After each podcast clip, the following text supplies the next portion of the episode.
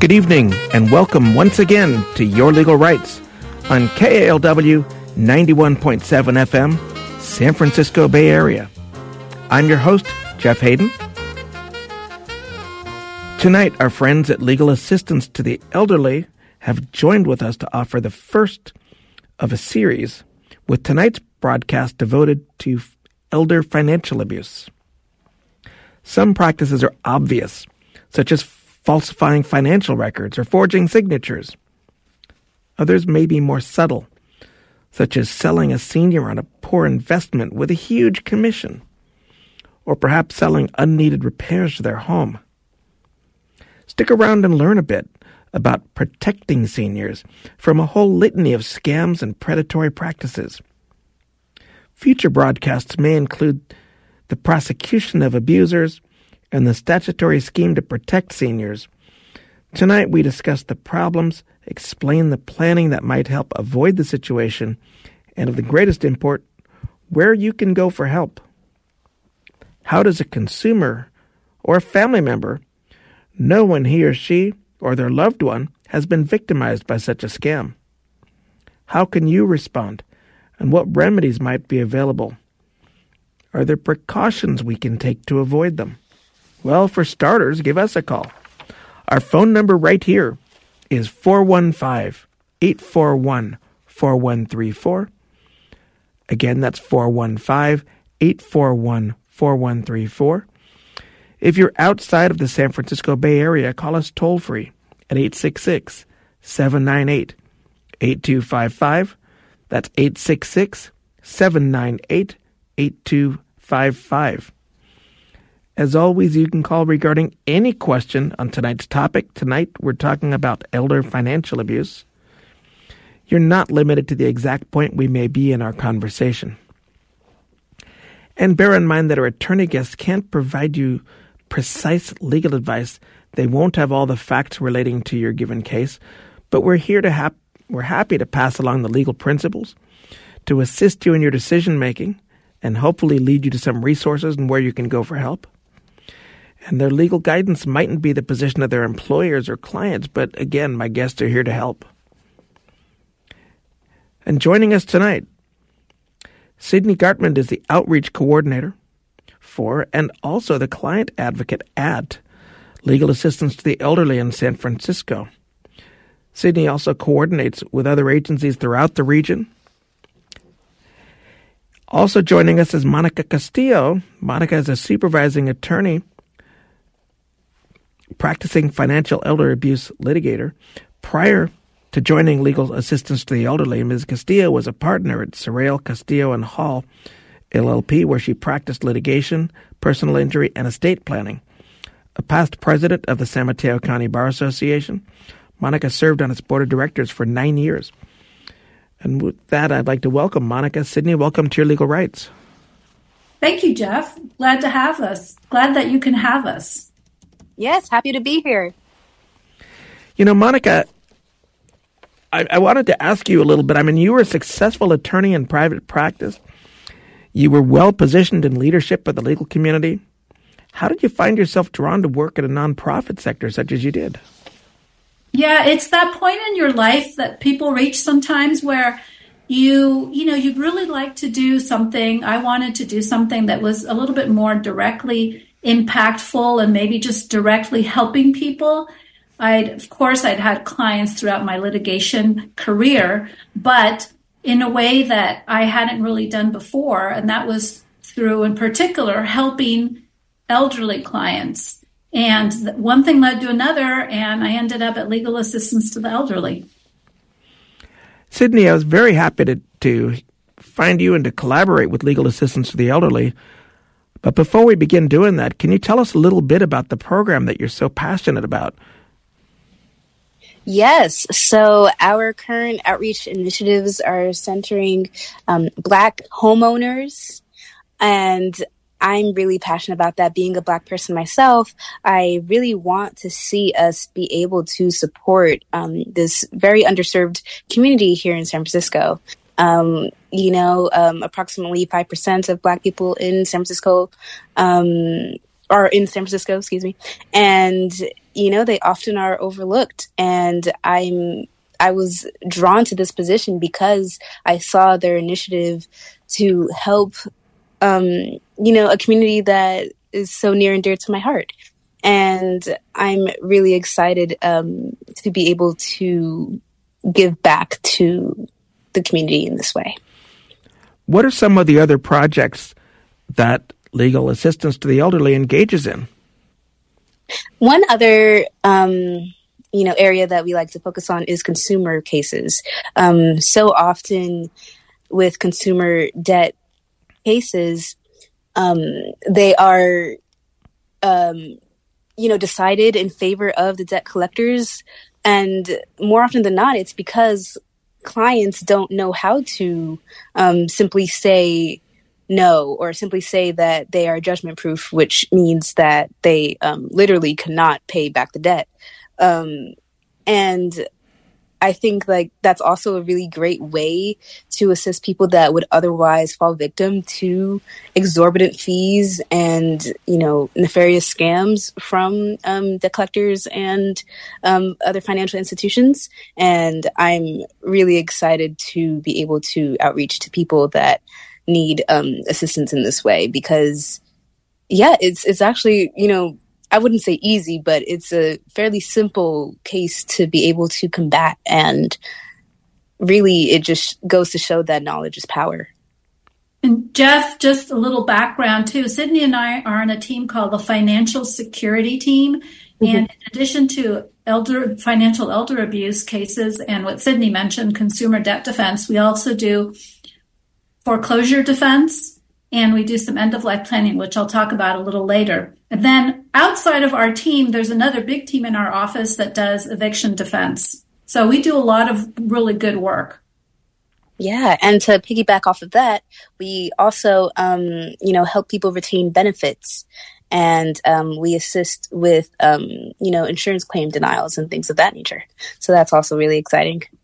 And, and it's free if you, and there's no qualification other than being a resident of San Francisco and being 60 or older or being a disabled adult. Yep. And when you said benefits, you're talking about both Med-Cal, Med- Social Security, Medicare, Medi-Cal. Perfect. Let me turn to our first caller, Eric from San Rafael. Eric, welcome to Your Legal Rights. Hi there. Um, so I have a friend who's 92 years old um, and signed a prenup when he was 68. The prenup was pre- presented to him three days before the wedding. Um, apparently, he was represented. He doesn't remember. Uh, and the prenup um, uh, sheltered all of his uh, wife's, uh, sheltered all everything. Um, and they, they were married for 23 years until she died late last year, and um, and her uh, um, her trust uh, left him fifty thousand dollars out of her estate of about three million.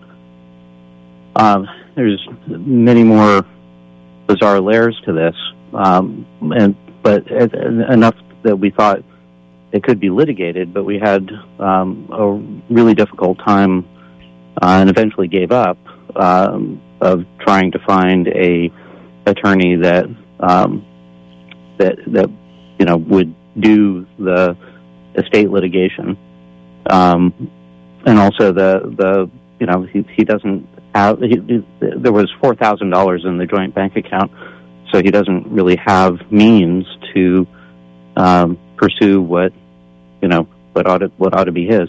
And you know another another quick layer is that uh, the, the house that they lived in was his house from 1960, and uh, the there was a two hundred thousand dollar loan uh, when they got married, and it uh, ended up being four fifty uh, when she passed. So um, some of the money that had been spent during their marriage uh, he now has as debt.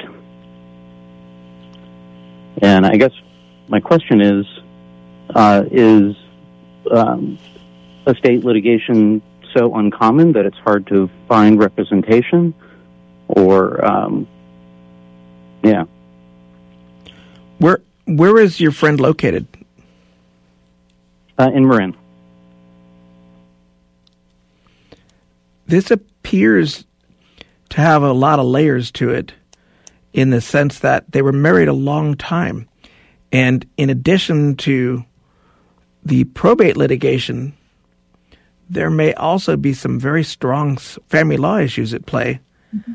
And it may be that some of these things that were considered separate property when he signed his prenup 27 years ago may have been transmuted over time. And it's really hard to. Uh, Undo that. Yeah. Uh, and it's, I was going to say it's really hard to get to the bottom of that from the brief telephone call. Um, I'll, I'll, let you go ahead and answer him to the to the extent you can, and when Monica, I'll turn it to you. But when you and Sydney, but when you two are done, I, I do have one last one last place to uh, sure. suggest to Eric? Well, I, I, have to echo what Jeff said. It, it has a lot of layers to it.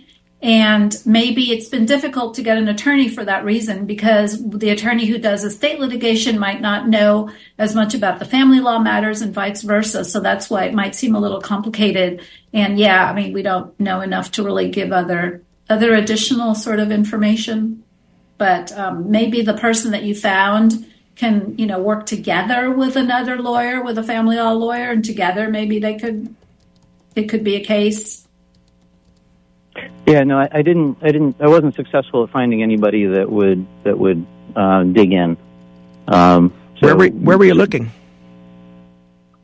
Um, well i started with uh, my family law attorney and um, I have several attorneys that are were are actually retired family law attorneys, and um, they all echoed what you said, which is this sounds really difficult, but it, you know, I mean, there are, certainly were some seemingly nefarious uh, actions taken, um, but the thought of, of, of drilling down and litigating, I, I think you know they, they all agreed that it was doable, but it would be super time consuming, which of course translates to dollars.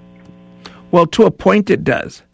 But there's also limits on how much the attorneys in probate can charge uh, for certain types of cases. So it gets very complicated, even answering that part of the question. Um, mm. You know where you might start is the Bar Association of San Francisco provides a lawyer referral and information service that covers San Francisco and Marin counties.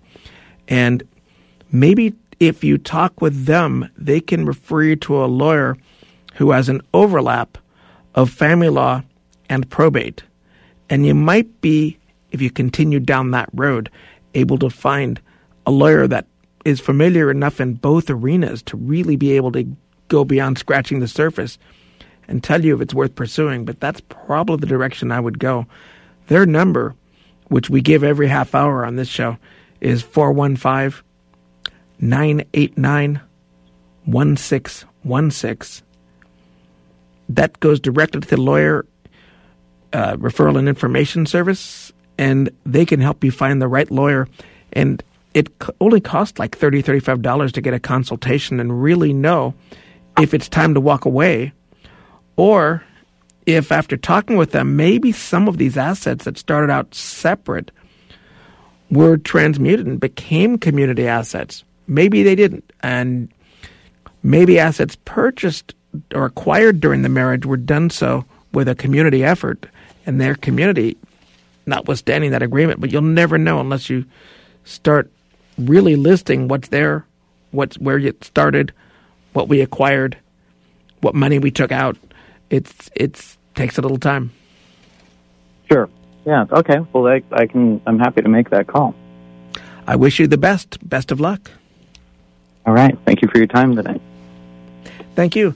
And let me turn it to back to Monica and Sydney. And I'm. Can you give a definition? Really, what is elder financial abuse? I mean, can you lay out um, a working definition so we have a better framework to start from? Yeah, so the elder financial abuse um, is based on legal language, which is found in California's Welfare and Institutions Code. And the legislature wanted to impose heightened duties and strict safeguards for financial relationships with elders. So, in enacting the Elder Abuse and Dependent Adult Civil Protection Act, which is, I know, a mouthful, they want they designed and intended to protect elders from the kind of parasitic actions which victimize elders in, in, in many of the situations we see. So the legislature specifically found and declared that elders may be subjected to abuse and the state has a responsibility to protect these people. Um, so there are a lot of protections in it. There's some favorable language for attorneys to help bring these cases for fees, and it's it's a powerful act. We we use it in every case that I've litigated. And some of this stuff may be subtle, but some of it is pretty ridiculous when you start looking at the people that live off this parasitic activity? Well, Jeff, if I could give you a few statistics. Um, first of all, unfortunately, I wish this wasn't the case, but only one in 44 cases of financial abuse is even reported. This is according to the National Adult Protective Services Association. And the, the AARP, which I think many people are familiar with, they did a study recently and they found Almost 30 billion, that's B, billion with a B, a year lost to financial exploitation by adults who are 60 and over. So, and the FTC has data that indicates that seniors are 94% more likely to report fraud attempts if they haven't lost any money. So that really opens the door to, you know, why this happens, but I, I don't want to jump ahead. So, if I understood you correctly, if they didn't lose money, they're more likely to report it. But yes. if they really lost money, they don't probably want yes. to admit it. Due to shame, embarrassment, fear, it's one of those situations where how could this happen to me? How could mm-hmm. I have fallen for this? It's mm-hmm. too embarrassing. It may be a smaller amount, you know, whatever a smaller amount means to someone, a hundred, two hundred dollars, you know, or maybe even more embarrassing. It may be a larger amount. You know, people don't want to admit they've been conned or scammed, but one of the things that we really want to always emphasize to people is that's not the way to think about it. You've been victimized if you're a victim. And the focus should be on the, the abuser, not on the person and making them feel bad. Another thing that I would note for those folks that are listening, you shouldn't feel ashamed. There are people that get victimized who have 100% of their faculties. The fact is, is the world is constantly changing. And if you're not as engaged as some others are, you might not change with it, and others will take advantage of that gap. Absolutely. That's what it's about. It's about finding the vulnerable elders and exploiting them. We try to keep up with the latest scams, and unfortunately, there's always a new scam that comes out. I mean, I just heard today in a meeting about the latest scam because um, Chinese New Year's coming up. There's a scam where a person will um, approach an elder and saying that they need help finding a doctor. So they, they find this doctor in quotes who's also in on the scam and this person says, um, Oh, you know, I can do a, a blessing of your jewelry and money, or I can have someone bless your jewelry and money for you in, you know, anticipation of the new year. So the elder hands over their jewelry and money. And then when they get it back, you know, I don't know, an hour later, a day later, however long it takes, it's a bag full of rocks. I mean, it, this sounds like I'm making it up, but this is actually a scam that's going on now. And then there's always the ones that are either because of their physical frailty or perhaps dementia aren't even aware that people are taking advantage of them. Yes, absolutely. Cognitive issues definitely impact. Also, sometimes, you know, there may be a fear. An elder may not want to alert their family about their own inability to manage their finances, something they've been proudly doing all their lives.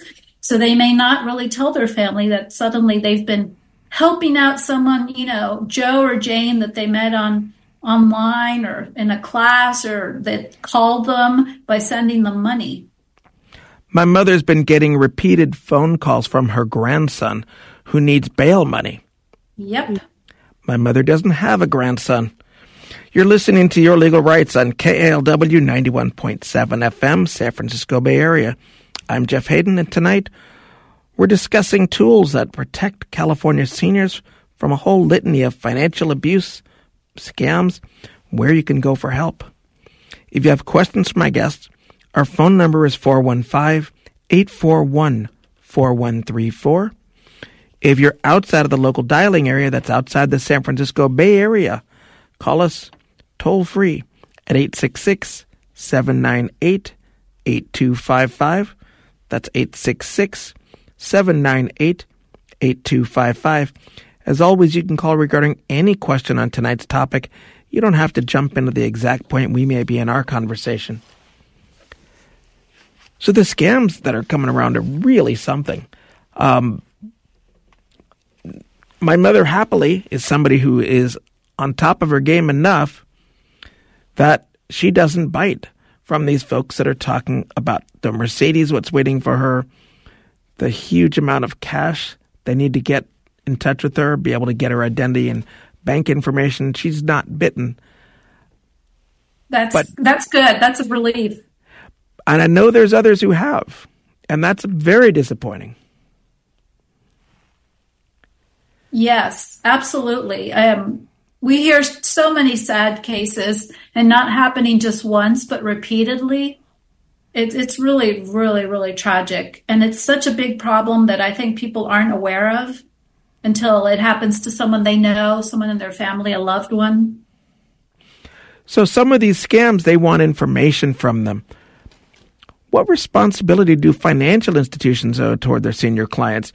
Um, if they notice, or if they should notice, suspicious amounts of money are being withdrawn or moved from one account to another, Maybe a family member has suddenly been signed on and they move money toward their own accounts. At some point, is there responsibility upon the financial institution that they knew or should have known some of this was going on? Yeah, you've touched on what is a, a big bone of contention for for litigation in this area. Mm-hmm. On the one hand, you have the banks who say either yes, we have trainings on that internally, and they advertise that they're, you know, they try to keep an eye out for their senior or elder clients. Um, and there are some that do, and there are definitely some individual people, you know, like maybe the front line, the tellers who do do this.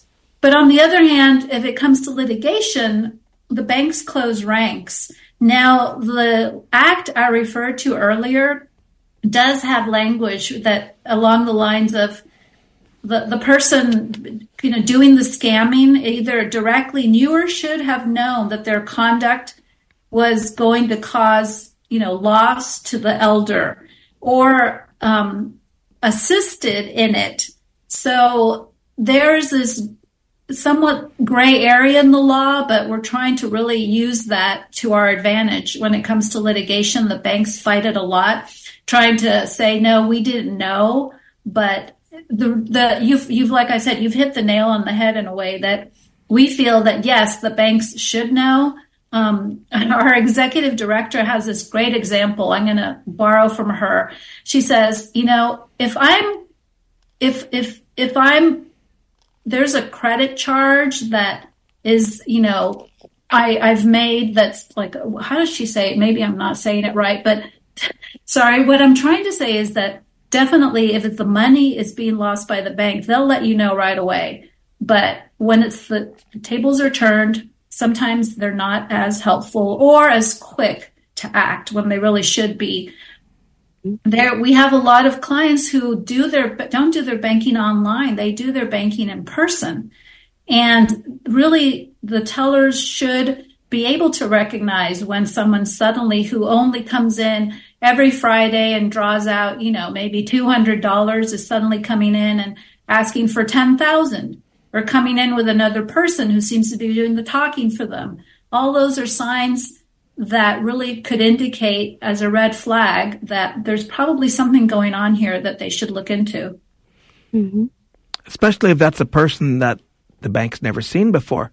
Here, this lady comes in every single week, and now, after 10 years of that pattern, shows up with somebody else who's doing all the talking and just pointing to the signature line and saying, sign here. This is where you need to sign. Exactly, exactly. And one of the ways that we try to prevent that, um, I mentioned earlier that one of the things that we do is some simple estate planning. We prepare wills, trusts, uh, durable powers of attorney, and advanced healthcare directives. And in particular, the durable power of attorney, which is a document that you use in your lifetime when you appoint someone else an agent and you give them the powers to do things that you would do financially. Um, there are different times that those can come into play. But we feel that sometimes having that will protect the senior um, to a degree because they will hopefully have only and given the powers to someone they trust um, who will act in their best interests. And so, uh, not just anyone. And that way, their assets are, are protected a little bit in situations like that. Let me turn it over to Adam from San Francisco. Welcome to your legal rights. Hi. Um, I, I, so I hear you guys talking about scams, and I've been uh, hearing that AI is starting to be used as a tool for scamming a lot. And so, like, an example I heard, and I'm sure there's a million different ways that this could go, but like one example I heard is, um, you know, a caller calls you saying that, you know, they're PG&E, whatever, and you talk for like 10 seconds and they say, oh, sorry, wrong number. And then now they ha- can use your voice and, and, uh, duplicate your voice with AI and then use that to call a family member and like you said earlier, you know, say I'm I'm in jail, I need bail, whatever, whatever. If they know that, you know, you have this relationship with the person. And I can and not only that, but I just see a million different ways that AI can be used to like take advantage of people and commit crime. So I'm just wondering if there's if you guys know of any sort of like talks in the in the law world or or in the litigation world or whatever around like getting ahead of this because I, I feel like a lot of politicians that um should be protecting us from things like AI fraud or whatever that is you know the technology is advancing faster than we can sort of keep up um, there because of uh, and, you know not to be ageist, but because that most politicians are sort of like older people, I think that they're not they're so not connected with what's happening and they don't realize the importance of this. So um, I'll take I'll take my answer off there. If you want to stick around for a moment, you can. Okay. We're about to go to station sure. ID, but I'll tell you. Um, besides telling us you're a little bit younger, because we tend to think of some of us, at least uh, two of us, think of politicians as as often younger folks. but but that said, the truth is, our politicians have not advanced the regulations nearly as fast as the corporations that are developing this technology are developing it. Mm-hmm. And unfortunately, all that they can do is draw up the software come up with the codes, develop what has the potential to do an awful lot of good, but it's not always going to be in the right hands. And mm-hmm. it does have the potential to do a lot of mischief. We'll return momentarily. You're listening to Your Legal Rights on KALW 91.7 FM San Francisco Bay Area, and we'll be back right after this. Support for KALW is provided by the Bar Association of San Francisco. If you live in San Francisco or Marin County, the Bar Association's lawyer referral service can arrange for you to meet with an attorney experienced in the area of law related to your situation. Call 415-989-1616 or visit sfbar.org for more information. Sydney, I don't know if you may have some ideas. You're more into networking with a lot of the other uh, other agencies in the region. Do you have any idea where someone could go to get a better handle on what this is and maybe start an education going? Does is anybody really looking into this and trying to stay on top of it? Gee, you know, I don't know because AI is such a relatively new trend and it's slowly trickling into, you know, different sectors, the legal sector included. Um, so really, I think it's all about reading the news every day, staying informed, staying engaged in the world, and really, um, you know, keeping a sharp edge when it comes to technology and, you know, all of the different ways that people can manipulate it to their advantage. I, right. I almost think I have to give a non legal answer because I don't know either. Um, I think to be practical, maybe as a family, come up with like a secret code or phrase that you would truly use. Mm-hmm. If you were calling a family member and you're in trouble, that hopefully the AI hasn't heard or figured out, or you haven't been recorded saying. Yeah, like a safe word. I I, I kind of feel like um, I, I definitely see what you guys are saying, and that you know it's the there, there's responsibility on the individual to to do their research and stay informed and like stay on the cutting edge as best as they can. But at a certain point, like, shouldn't like the societal contract, like, we need to be protected by this, uh, from this, right? Because like, it's it's not it, it's so many areas that AI can be used to, to, to damage the world, right? Um, and like like you said, it can also be used to heal the world. I mean, I'm sure we could use it to clean up our oceans if that was the the focus. But um, I just think that every time I I brought this this question up to anybody, sort of like in, in in a realm that could maybe do something about it, the answer always seems to be like, yeah, we don't really know. We're kind of just going to see what happens, you know. And um, I don't know. I just feel like it, maybe there needs to be more urgency than that because it's it's like I mean, people could deep fake your face. They can, you know. There's just so many ways. Evidence evidence can't be trusted, you know. So there needs to be some sort of like legal watermark, maybe that can be put on AI to let, inform everybody that you know whether it's audio or video that to inform people that like this was made by a machine. You know, uh, I don't know. Yeah. Yes, you know, and I see all the different ways that AI is being implemented. For example, I just came back from a dentist visit in which my um, or the person doing my intake there asked if it was okay if um, they use an AI to record our sessions so that um, it can make their note taking process faster. Right. And I I declined because um, you know there's just a certain level of intimacy knowing that um, you know the person in front of you is is you know listening to and understanding what you say and that there's no real risk of it being co-opted into something that it's not so i think that a good way is to just like reserve that same intimacy in your interactions. And as and when it comes to you know text AIs like ChatGPT, um, be careful not to put personal information on there. Information mm-hmm. that you know is confidential or sensitive in some way. Um, learn how to um, you know keep your cards close to your chest in that way, and not mm-hmm. just put so much personal information out there on on the internet or you know using AI with such personal sensitive information because you never know what's happening once you give that data away. Seems to me that the legislature and I don't imagine that the legislatures in the other 49 states or many countries in the world have been terribly active mm-hmm. in trying to regulate artificial intelligence because candidly, they don't they don't fully understand the technology, so they tend to be behind and be reactive. And one thing that they can do, and I don't know that anyone has yet to do, is at a minimum require disclosure so that at least as a consumer, as somebody who's responding, you know they're using AI and you could opt out. And if you don't know, it's troublesome. Right, and then and then if you didn't provide disclosure, then there would be legal consequences for that, right? Like you can't, you're not legally allowed to use AI in, you know, with another person without their legal consent. I, you know, I, th- I think these are simple things that we can implement that would kind of like, you know, um, they, would, they would become industry standards, right? And then, and then these companies that work on AI know, like, okay, we have to have this legal watermark on all, the, you know, whatever.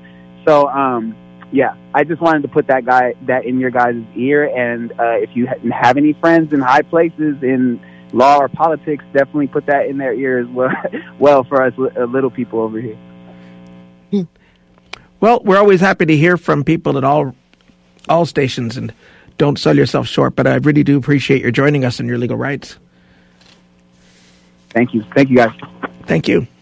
You know, I'll direct this to the two of you. I had a caller that sent in a message, did not want to go on the air herself, but is asking if a durable power of attorney can be done when the person's already been diagnosed with Alzheimer's, no. but at this point would still understand the function of having someone they trust be in control of their finances. No, I, we can't d- prepare a doc, legal, any legal document when the person doesn't have capacity but capacity is not a yes or no, white or black question. It can be kind of a sliding scale. There can be a client who may not have capacity most of the time, but does for a moment when they're speaking with you in your in the attorney's office. Or they may really not be that highly functioning, but can understand that you're a lawyer and you're there to help them. And the document they're preparing is to give somebody else these types of, of powers or abilities. So, you know, it, it depends. I mean, a medical diagnosis of not having capacity is kind of sometimes the end all of it, but again, it could it could vary from person to person. Is there some kind of a restraining order that can be devised, maybe to keep people that are awfully close to the person to prevent them from using undue influence. Maybe it's a spouse who's trying to tap into separate property, or maybe it's a sibling trying to get an advantage. We know that at some point we can later sue for using undue influence. But is there something prophylactic, something preventative that can be done? I hadn't really used or thought of the idea of a restraining order. Um, that's a good suggestion, Jeff. Um, it would have to be, you know, the, the grounds for getting one are, are pretty. It's not necessarily easy to get a permanent one, a temporary one, yes, maybe, but not a permanent one. So I would, I don't know how well that would work, but um, it's it's really difficult sometimes to avoid these things. I mean, one thing that maybe someone can do is so every county has uh, an agency called Adult Protective Services or APS, and a person can report to that and say, you know, I think this elder that I know is being influenced by this other person. Um, a person can even self report if they need help. Um, we had a client who, again, was repeatedly falling victim to scams and recognized the need for help and self we, we help that person self report so maybe turning to aps too could be another alternative and there are other people out there to help if you know where to look and know how to ask if there's a question that comes up about an elder and their intent and what they want for themselves and if they want to be home or they want to be in a, an assisted living or whatever it may be. The Catholic Charities has an agency called the County Ombudsman Program, and they will go out and talk to the people and really figure what they want and help express it for them. And all these people are out there to help, but a lot of folks don't know where to look. Mm-hmm. You're listening to Your Legal Rights on KALW, San Francisco Bay Area. Tonight, we're discussing elder financial abuse and tools that will help us protect California seniors from a whole litany of abuse. And also, even those times when there are no tools, but what to look for, how you can help your folks, how you can really watch out. uh, for for seniors or for for that matter for yourselves. If you have questions my guests, our phone number is 415 841 4134. That's 415 841 4134. You still have a few minutes if you want to call in. If you're outside of San Francisco Bay Area, call us toll free at 866 798 8255. That's 866 798 8255. And as always, you can call regarding any question on tonight's topic. You're not limited to the exact point we may be in our conversation. So at some point, where do you turn for help? Is there some point you're a family member and you think somebody else, maybe even another family member, or maybe a stranger, or somebody in between, you think they're taking advantage. When do you know to call a lawyer? Or when do you know to call the police? those are all excellent resources. Uh, it might depend on how far along it's getting.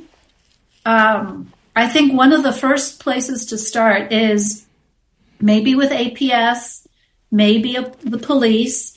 Um, if there is a way to talk to the elder, uh, maybe asking if, let's say, for example, to avoid financial abuse through a durable power of attorney, ask the elder, do they have such a document or an end of life plan, what we like to call. So talking and seeing what, what, you know, maybe they don't realize what's going on. And maybe if you show them the papers or the finances, they can say, Oh, I didn't realize this person was taking money out. But if they can't do that or they don't see that or they're not willing to really see what's happening, definitely an outside resource. Um, a lawyer can be very helpful if we can help as long as the person has capacity and they want to do something about it, then we can help them. We can prepare that end of life plan, which sometimes includes other things they hadn't thought about. And we can talk to them about, you know, the decisions that they want the person to make that they're appointing as an agent, um, and what they can or can't do. So there's, there's, like you said, Jeff, there's a lot of support out there. I think it's just try, starting by talking and listening to the elder and then taking the next steps. One of the challenges of living in the Bay Area is that things are geographically compartmentalized. So the person that's there to help you in Daly City might not be able to help you if you live in San Francisco, literally mm-hmm. a stone's throw away, or over in Alameda. And do you, and I, this might be a question for Sydney, do you have other folks that do the same type of thing as you do that you can coordinate with or refer people to when it's other Bay Area counties? Yes, definitely. Um, let's see. You can use Elder Care Locator. Um, you know, just type that in in Google, and that can um, give you the um, resources in your county for elder um, assistance. You can also, um, I believe each county has its own bar association. So you need, um, so you only need to just search up, like, say you're in San Mateo County. Okay, so the Bar Association of San Mateo, and um, they can help you out. There's plenty of resources. Um, really, like just look up online and they're right there. It's just so many people, you know, just stop and kind of shoot themselves in the foot and they stop really early on in the process and kind of just, you know, like give up because it's often a very hopeless situation. But trust me, there are definitely resources out there that can help you. There's also Bay Area Legal Aid. That's another one. You know, there's there's there's so many, so many. And one of the things I found discouraging tonight is our first call from Eric, and I hate to single him out, but it just seems to be so much of what I hear in that people run into obstacles and they find that they don't know where to go to the right place to get the help they need. And so many folks stop. And that must be much more prevalent in what you see than in what I see. Yes, that's that's very true. Sometimes the reporting sites are not user friendly. Some elders either don't have access to working online or simply aren't comfortable or familiar. I mean, it's easy for uh, all of us to often say, oh, just look online. That can be quite an obstacle. Some of our clients or some elders are monolingual in languages that are not English. So there are obstacles, unfortunately, Jeff, but I think that turning to family members they trust or the family members really keeping an eye out for that elder and really seeing, you know, this doesn't sound like the normal pattern of behavior that I'm used to from my loved one. And, you know, reaching out, APS, organizations like Sydney mentioned, even the police if necessary. Mm-hmm.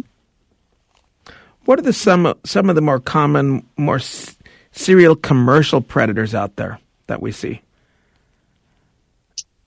Well, the some of the problems have to do, of course, with, for example, the reverse mortgages. Well, you know, they're definitely a good tool for for people. They they can be fraught with problems also.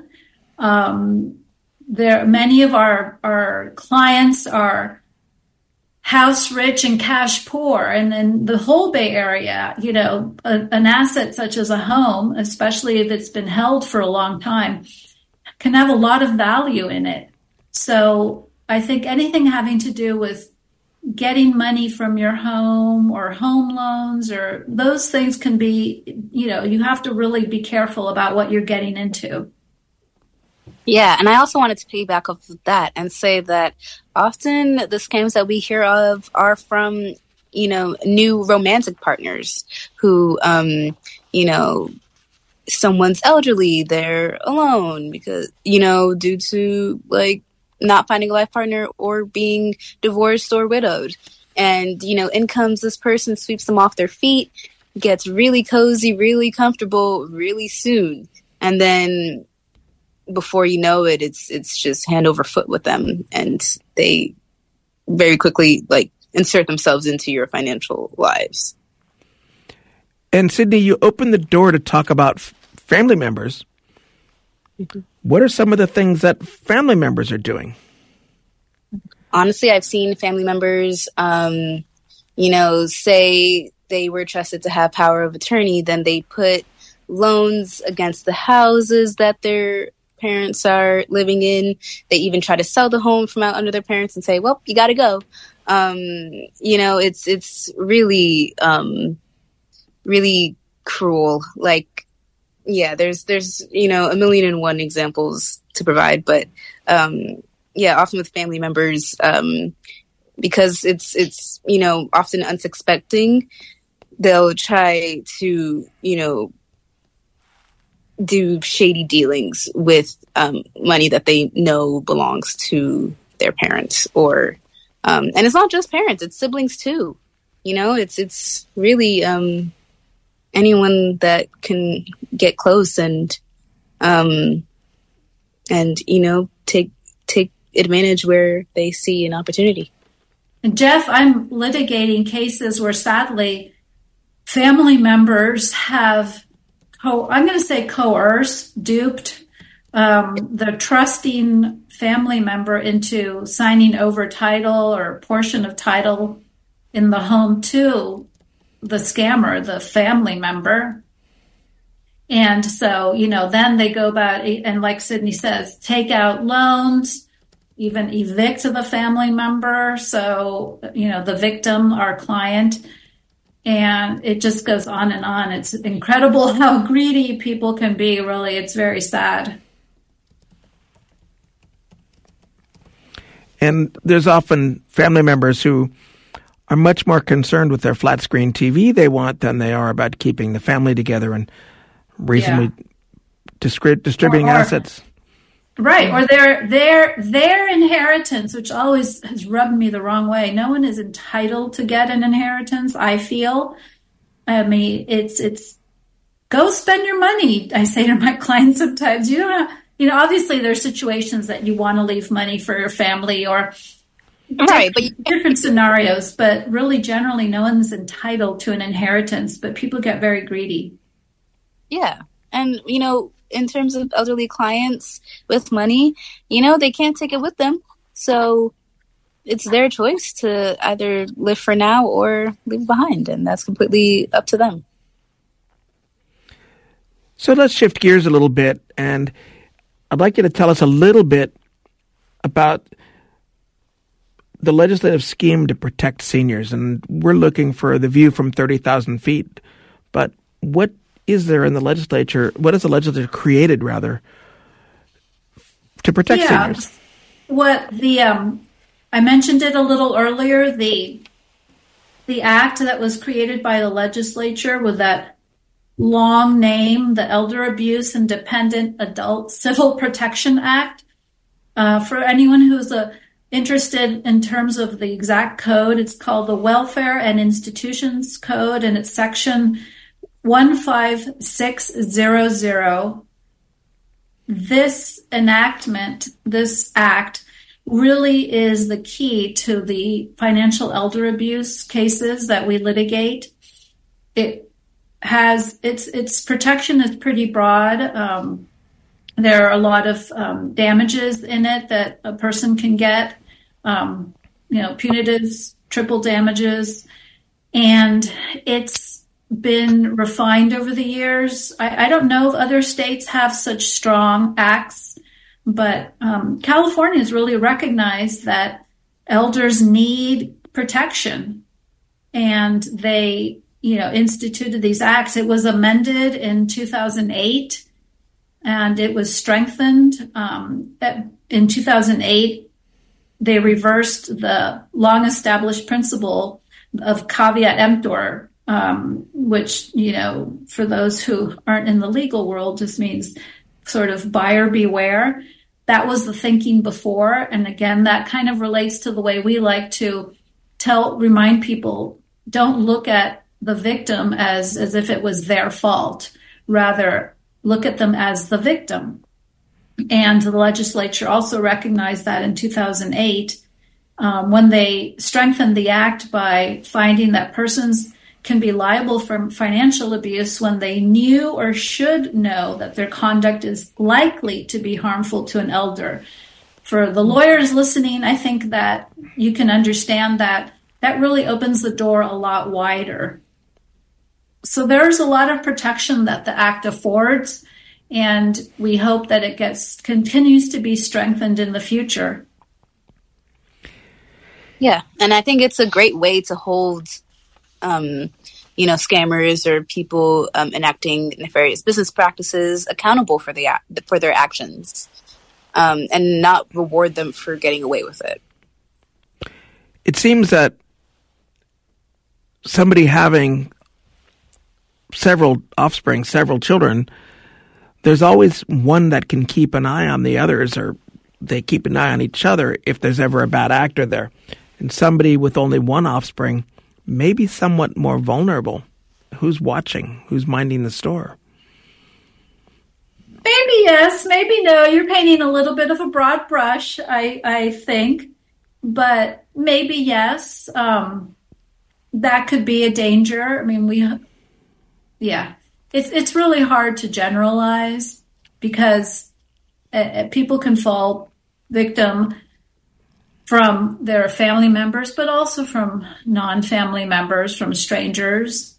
So, you know, the person, I think it's really, Jeff, you have to look at is the person vulnerable? Whether they have one child or more, are, are they vulnerable? And that with the reasons that I mentioned before, the markers sort of, you know, is the person as, you know, maybe widowed or you know, are they lonely? Are they depressed? Have they been ill? All those things that really uh, result in someone being perhaps a bit more vulnerable. I think that might be the way to look at it. Is there any kind of independent review available of somebody is if somebody's been determined to not have capacity, or similarly, if somebody thinks they have capacity, is there some independent review that can be done? You mean outside of the medical review, or I'm not sure what you mean. Is that the first stop to determine capacity? Is a medical review? Well, a medical review can really be very helpful and sometimes can be definitive. Sometimes it's just clear, no, there's no capacity. But because capacity is, is a gray area or there's, there are different kind of levels of capacity, it might not necessarily be the final answer. As a right. lawyer, you have to you have to speak to your prospective client um, in person, privately, even for a few minutes. Oftentimes, our clients come with a family member. They need someone to support them and assist them. That's fine. But I need to spend some time with the person to know do they have capacity? Do I feel they do have capacity? And, you know, do they, what do they want me to do? Is it something they truly want or is it the other person bringing them in that wants it? So it, there's it's it's not just a simple yes or no answer. Yeah, and you know, to add to that, um, because uh, part of your question was like, is there an independent review that you can do? Um, you know, practicing self awareness, you can, you know, ask yourself, are there gaps in my memory? Um, am I often confused? Am I often um, you know, losing track of days or or losing track of tasks I've completed. Um, you know, these are really important questions that um, are hard to answer, but that really help you gain that awareness of where you are at mentally. Well, we're really at the end of the hour, and I promised I would give each of you half a minute to a minute for any closing thoughts, anything you really wanted to bring out there. Who would like to go first? Sydney, go ahead. Yeah. Yeah. Um, I just want to add that, you know, at Legal Assistance to the Elderly, we're very passionate about what we do.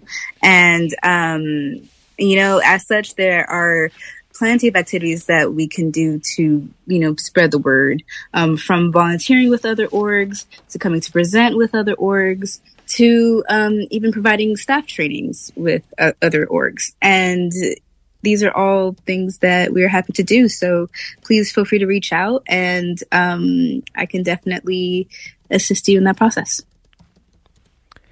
And Monica Castillo, would you like to join? Uh, give us 30 seconds yes. to a minute.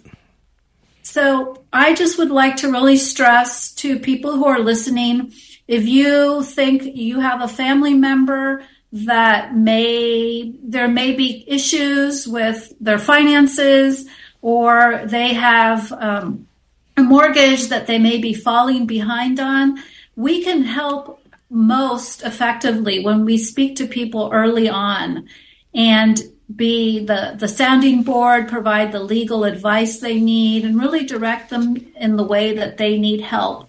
So talk to us. Our services are free, you know, not a penny to be charged. So talk to us and we're if we're able to and it's something that we we do in our areas of practice we'll be glad to try to make your elder or your loved one's life as, as financially safe and stable as possible You've been listening to Your Legal Rights on KALW, San Francisco Bay Area.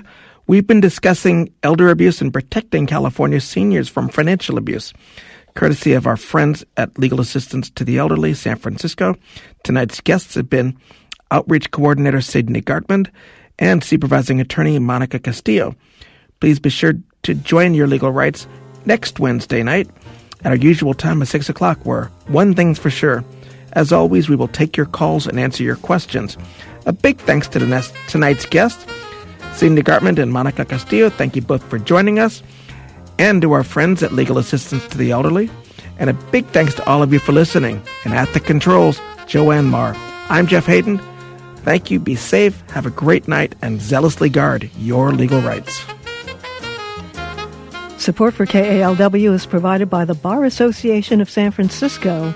If you live in San Francisco or Marin County, the Bar Association's lawyer referral service can arrange for you to meet with an attorney experienced in the area of law related to your situation.